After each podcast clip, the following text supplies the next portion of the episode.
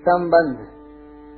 पूर्व श्लोक में भगवान ने योगारूढ़ मनुष्य के लक्षण बताते हुए यदा और सदा पद से योगारूढ़ होने में, अर्थात अपना उद्धार करने में मनुष्य को स्वतंत्र बताया।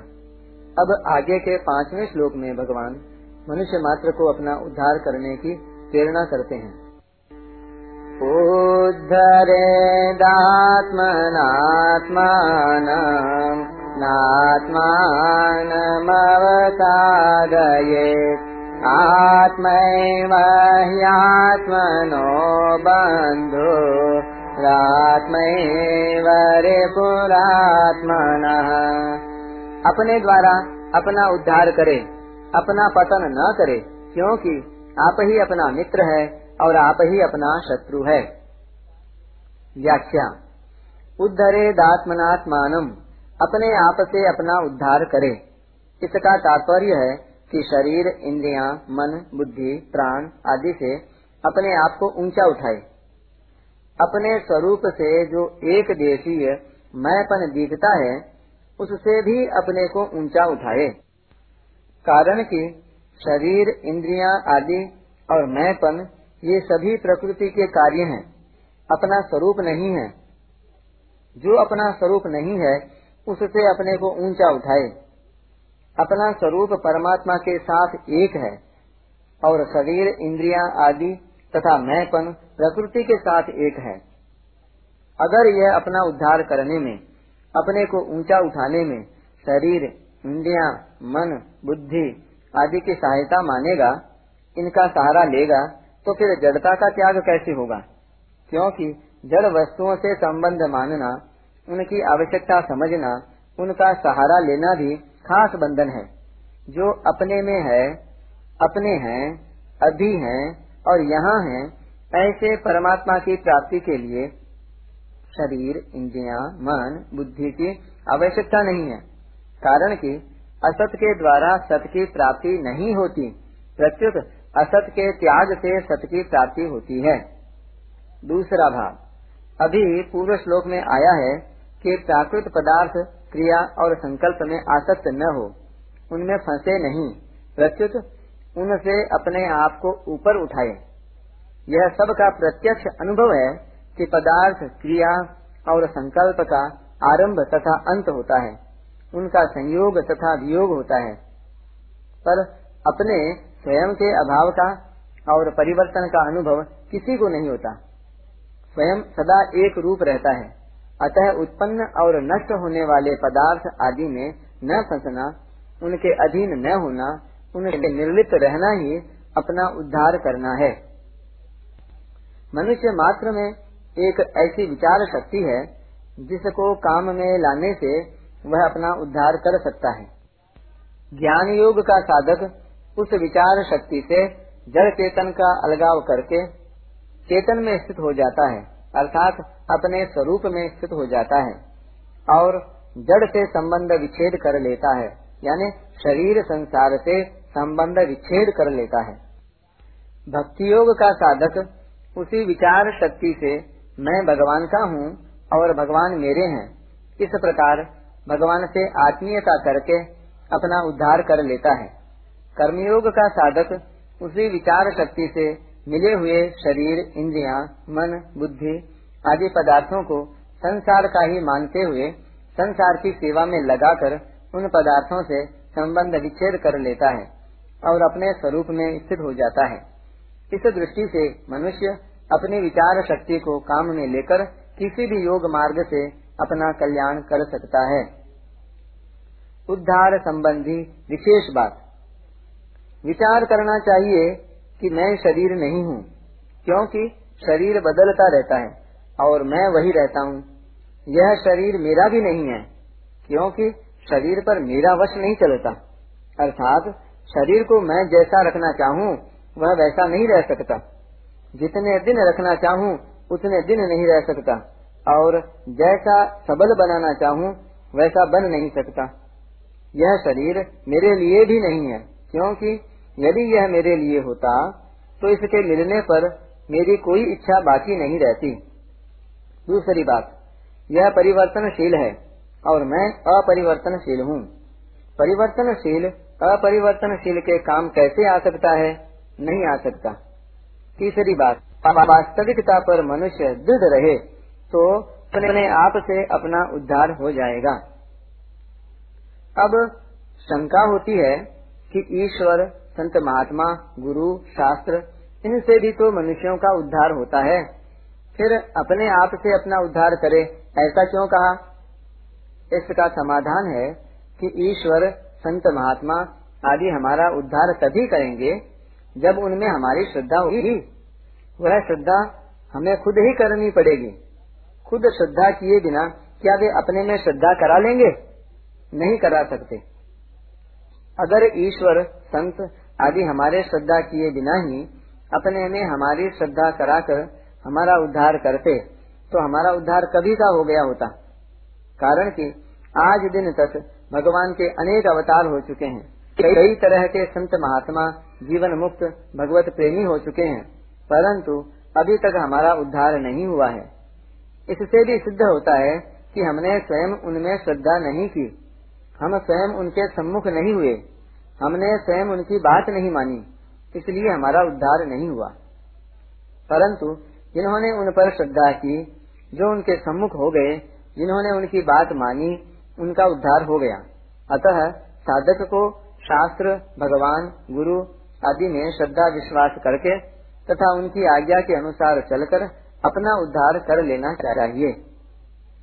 भगवान, संत महात्मा आदि के रहते हुए हमारा उद्धार नहीं हुआ है तो इसमें उद्धार की सामग्री की कमी नहीं रही है अथवा हम अपना उद्धार करने में असमर्थ नहीं हुए हैं। हम अपना उद्धार करने के लिए तैयार नहीं हुए। इसी से वे सब मिलकर भी हमारा उद्धार करने में समर्थ नहीं हुए। अगर हम अपना उद्धार करने के लिए तैयार हो जाएँ, सम्मुख हो जाएँ, तो मनुष्य जन्म जैसी सामग्री और कलयुग जैसा मौका प्राप्त करके हम कई बार अपना उद्धार कर सकते हैं। पर यह तब होगा जब हम स्वयं अपना उद्धार करना चाहेंगे। दूसरी बात, स्वयं ने ही अपना पतन किया है, अर्थात इसने ही संसार के संबंध को पकड़ा है। संसार ने इसको नहीं पकड़ा है। जैसे बाल्यावस्था को इसने छोड़ा नहीं प्रत्युत वह स्वाभाविक ही छूट गई। फिर इसने जवानी के संबंध को पकड़ लिया कि मैं जवान हूँ, पर इसका जवानी के साथ भी संबंध नहीं रहेगा। तात्पर्य यह हुआ कि अगर यह नया संबंध नहीं जोड़े तो पुराना संबंध स्वाभाविक ही छूट जाएगा, जो कि स्वतः छूट ही रहा है। पुराना संबंध तो रहता नहीं, और नया संबंध यह जोड़ लेता है। इससे सिद्ध होता है कि संबंध जोड़ने और छोड़ने में यह स्वतंत्र और समर्थ है। अगर यह नया संबंध न जोड़े तो अपना उद्धार आप ही कर सकता है। शरीर संसार के साथ जो संयोग है संबंध है, उसका प्रतिक्षण स्वतः वियोग हो रहा है। उस स्वतः होते हुए वियोग को संयोग अवस्था में ही स्वीकार कर ले तो यह अपने आप से अपना उद्धार कर सकता है। नात्मान अवसादयेत यह अपने आप को पतन की तरफ़ न ले जाए। इसका तात्पर्य है कि परिवर्तनशील प्राकृत पदार्थों के साथ अपना संबंध न जोड़े। अर्थात उनको महत्व देकर उनका दास न बने, अपने को उनके अधीन न माने, अपने लिए उनकी आवश्यकता न समझे। जैसे किसी को धन मिला, पद मिला, अधिकार मिला तो उनके मिलने से यह अपने को बड़ा श्रेष्ठ और स्वतंत्र मानता है। पर विचार करके देखें कि यह स्वयं बड़ा हुआ कि धन, पद, अधिकार बड़े हुए। स्वयं चेतन और एक रूप रहते हुए भी इन प्राकृत चीज़ों के पराधीन हो जाता है। और अपना पतन कर लेता है। बड़े आश्चर्य की बात है कि इस पतन में भी यह अपना उत्थान मानता है और उनके अधीन होकर भी अपने को स्वाधीन मानता है। आत्मैव आत्मनो बंधु। यह आप ही अपना बंधु है। अपने सिवाय और कोई बंधु है ही नहीं। अतः स्वयं को किसी की ज़रूरत नहीं है। इसको अपने उद्धार के लिए किसी योग्यता की ज़रूरत नहीं है। शरीर, इंद्रिया, मन, बुद्धि आदि की ज़रूरत नहीं है, और किसी वस्तु, व्यक्ति, परिस्थिति आदि की भी ज़रूरत नहीं है। तात्पर्य है कि प्राकृत पदार्थ इसके साधक, सहायक अथवा बाधक नहीं है। यह स्वयं ही अपना उद्धार कर सकता है, इसलिए यह स्वयं ही अपना बंधु है, मित्र है। हमारे जो सहायक हैं, रक्षक हैं, उद्धारक हैं, उनमें भी जब हम श्रद्धा भक्ति करेंगे, उनकी बात मानेंगे तभी वे हमारे बंधु होंगे सहायक आदि होंगे। अतः मूल में हम ही हमारे बंधु हैं, क्योंकि हमारे माने बिना, हमारे श्रद्धा, विश्वास किए बिना वे हमारा उद्धार नहीं कर सकते। यह नियम है। आत्मैव रिपुरात्मन। यह आप ही अपना शत्रु है, अर्थात जो अपने द्वारा अपने आप का उद्धार नहीं करता, वह अपने आप का शत्रु है। अपने सिवाय इसका कोई दूसरा शत्रु नहीं है। प्रकृति के कार्य, शरीर, इंद्रिया, मन, बुद्धि आदि इसका अपकार करने में समर्थ नहीं है। ये शरीर, इंद्रिया आदि जैसे इसका अपकार नहीं कर सकते, ऐसे ही इसका उपकार भी नहीं कर सकते। जब स्वयं उन शरीर आदि को अपना मान लेता है तो यह स्वयं ही अपना शत्रु बन जाता है। तात्पर्य है कि उन प्राकृत पदार्थों से अपनेपन की स्वीकृति ही अपने साथ अपनी शत्रुता है। श्लोक के उत्तरार्ध में दो बार एव पद देने का तात्पर्य है कि अपना मित्र और शत्रु आप ही है। दूसरा, कोई मित्र और शत्रु हो ही नहीं सकता और होना संभव भी नहीं है। प्रकृति के कार्य के साथ किंचन मात्र भी संबंध न मानने से यह आप ही अपना मित्र है। और प्रकृति के कार्य के साथ किंचन मात्र भी संबंध मानने से यह आप ही अपना शत्रु है।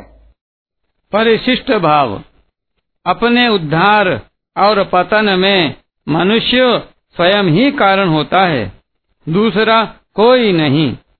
भगवान ने मनुष्य शरीर दिया है तो अपने कल्याण की सामग्री भी पूरी दी है। इसलिए अपने कल्याण के लिए दूसरे की ज़रूरत नहीं है। पतन भी दूसरा नहीं करता। जीव खुद ही गुणों का संग करके जन्म मरण में पड़ता है। गुरु, संत और भगवान ही तभी उद्धार करते हैं जब मनुष्य स्वयं उन पर श्रद्धा विश्वास करता है। उनको स्वीकार करता है, उनके सम्मुख होता है, उनके शरण होता है, उनकी आज्ञा का पालन करता है। अगर मनुष्य उनको स्वीकार न करे तो वे कैसे उद्धार करेंगे? नहीं कर सकते। खुद शिष्य न बने तो गुरु क्या करेगा? जैसे दूसरा व्यक्ति भोजन तो दे देगा, पर भूख खुद की चाहिए। खुद की भूख न हो तो दूसरे के द्वारा दिया गया भोजन किस काम का? ऐसे ही खुद की लगन न हो तो गुरु का, संत महात्माओं का उपदेश किस काम का? गुरु, संत और भगवान का कभी अभाव नहीं होता।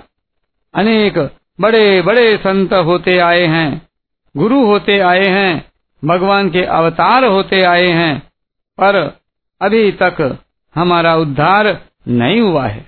तो इससे सिद्ध होता है कि हमने ही उनको स्वीकार नहीं किया। अतः अपने उद्धार और पतन में हम ही हेतु हैं। जो अपने उद्धार और पतन में दूसरे को हेतु मानता है, उसका उद्धार कभी हो ही नहीं सकता। वास्तविक दृष्टि से देखें तो भगवान भी विद्यमान हैं, गुरु भी विद्यमान है तत्व ज्ञान भी विद्यमान है, और अपने में योग्यता सामर्थ्य भी विद्यमान है। केवल नाशवान सुख की आसक्ति से ही उनके प्रकट होने में बाधा लग रही है। नाशवान सुख की आसक्ति मिटाने की जिम्मेवारी साधक पर है, क्योंकि उसी ने आसक्ति की है। गुरु बनना या बनाना गीता का सिद्धांत नहीं है। मनुष्य आप ही अपना गुरु है। इसलिए उपदेश अपने को ही देना है। जब सब कुछ परमात्मा ही हैं, वासुदेव सर्वम। तो फिर दूसरा गुरु कैसे बने? और कौन किसको उपदेश दे? अतः उद्धरेदात्मनात्मानम का तात्पर्य है कि दूसरे में कमी न देखकर अपने में ही कमी देखे और उसको दूर करने की चेष्टा करे। अपने को ही उपदेश दे। आप ही अपना गुरु बने। आप ही अपना नेता बने और आप ही अपना शासक बने।